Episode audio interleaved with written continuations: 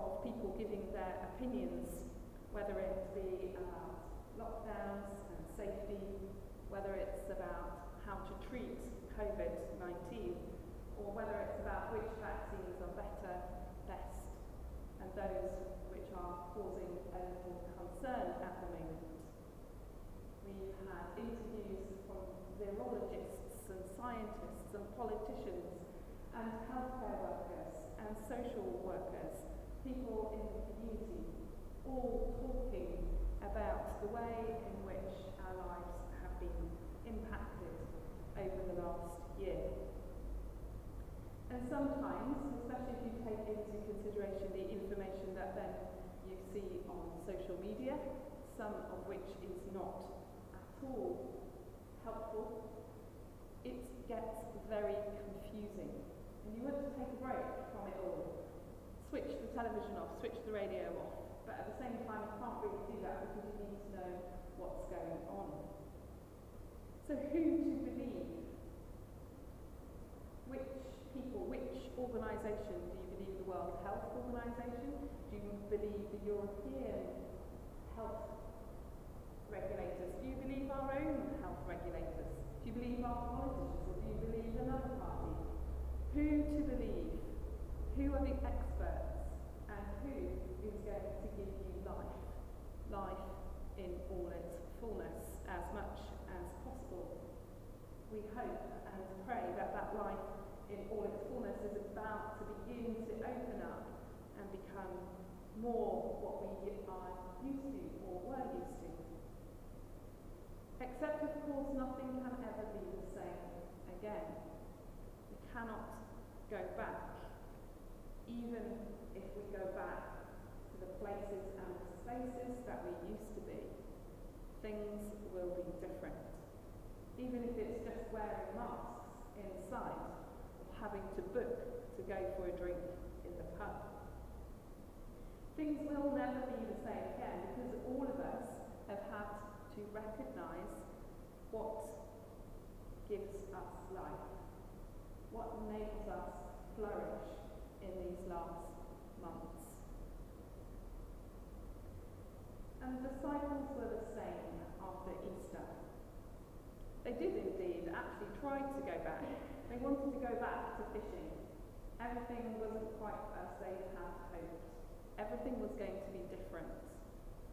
But they quickly realised that even if they went back to fishing, even if they went back to the same places and spaces where they had lived with the same people, everything was going to be different because of what they had experienced. Because of the three years they had spent following Jesus, but then certainly because of the events of Easter. The Good Friday, the waiting on Holy Saturday, and then the resurrection on Easter Sunday. But then, even more than that, the appearances of Jesus to them, so that they become those witnesses they speak of. Life will never be the same again for them.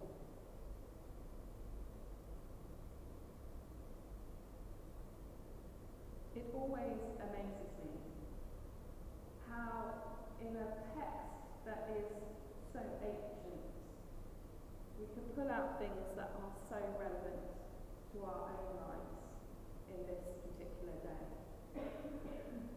and for me today, this particular text in Acts, where the disciples, Peter and the apostles, are brought before the council because they've been teaching in Jesus' name.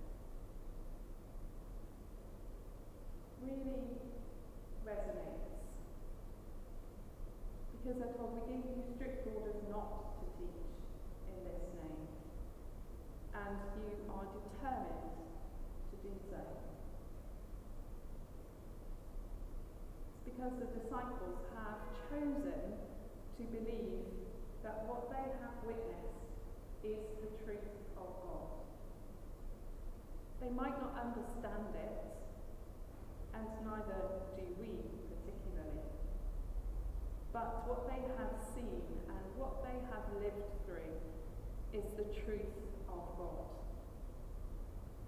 I wonder where the truth of God has been for us in the last year. What new truths, perhaps, have come to the fore? Or what truths that you already knew about God have been certified confirmed, affirmed, perhaps have deepened or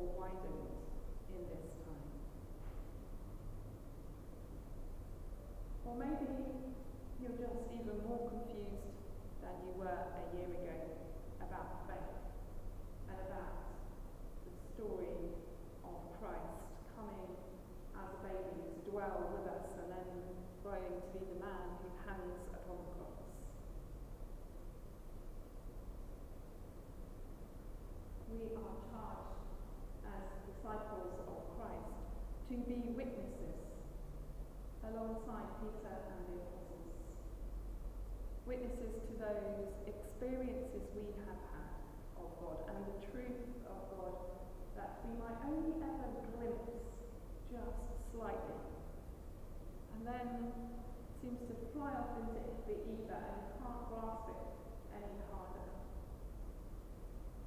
Those truths of God that lie at the heart of our faith The truths of God which are to be found in the person of Jesus Christ, who invites us into relationship just as He invited those first disciples. But however long ago it was that you took that step into discipleship with Christ, you can never go back to who we were before. For God is doing something new with us all the time. You don't just take the step into discipleship and then that's it for the rest of your life. God is working his purpose out in you through Jesus Christ each and every day. A new creation and something that we can't necessarily grasp hold of. So what can we grasp hold of? What can we hold on to when, if being a disciple means stepping into risk, stepping into new things each and every day. We can hold on to that truth of God that John speaks of. The truth of God in Jesus, who came and testified to what he had seen and heard. And the truth of God that was in him on the cross that the Father loves the Son and has placed all things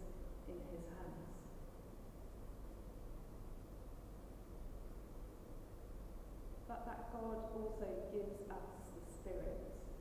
He gave Peter and the apostles the Holy Spirit at Pentecost, which enabled them to go and equip others to speak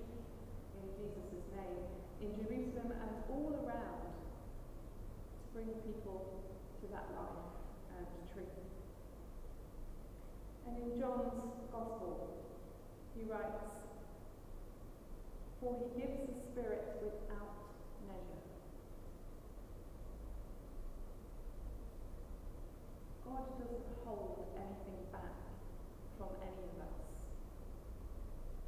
Everything is given without measure, for everything is grace. It is us who shut our hearts or our eyes or our ears to the truth of God, to the word of God, to the movement of God in our lives. We make God small. God does not withhold anything. Whoever believes in the Son has eternal life. At the same time, it's really simple and yet it's really complicated. All you have to do is believe that Jesus is the Son of God, died and rose again for your forgiveness and mine. Simple. Except, of course, when you start to have, to have those conversations and witness to others, witness with one another, becomes much more complex. Or does it? Is it simply enough to speak of your experience of God, however that has been? And it will be different for you than it is for me. But because God does not withhold anything, He gives everything to you and to I, to the whole of His creation then that's why we experience God in different ways. He's coming to each of us as individuals and yet as the whole. Now, as we begin to unlock, to encourage you to rest in the knowledge that for the disciples, life was never the same again. And if our lives cannot go exactly back to how they were, then there's a reason for that. God is doing something new. And we need to work out what that new might be in our own lives, in our lives of the church, lives of our nation, and the lives of the world. So let us rest in the Spirit that God is without measure and go forth safely, but also taking risks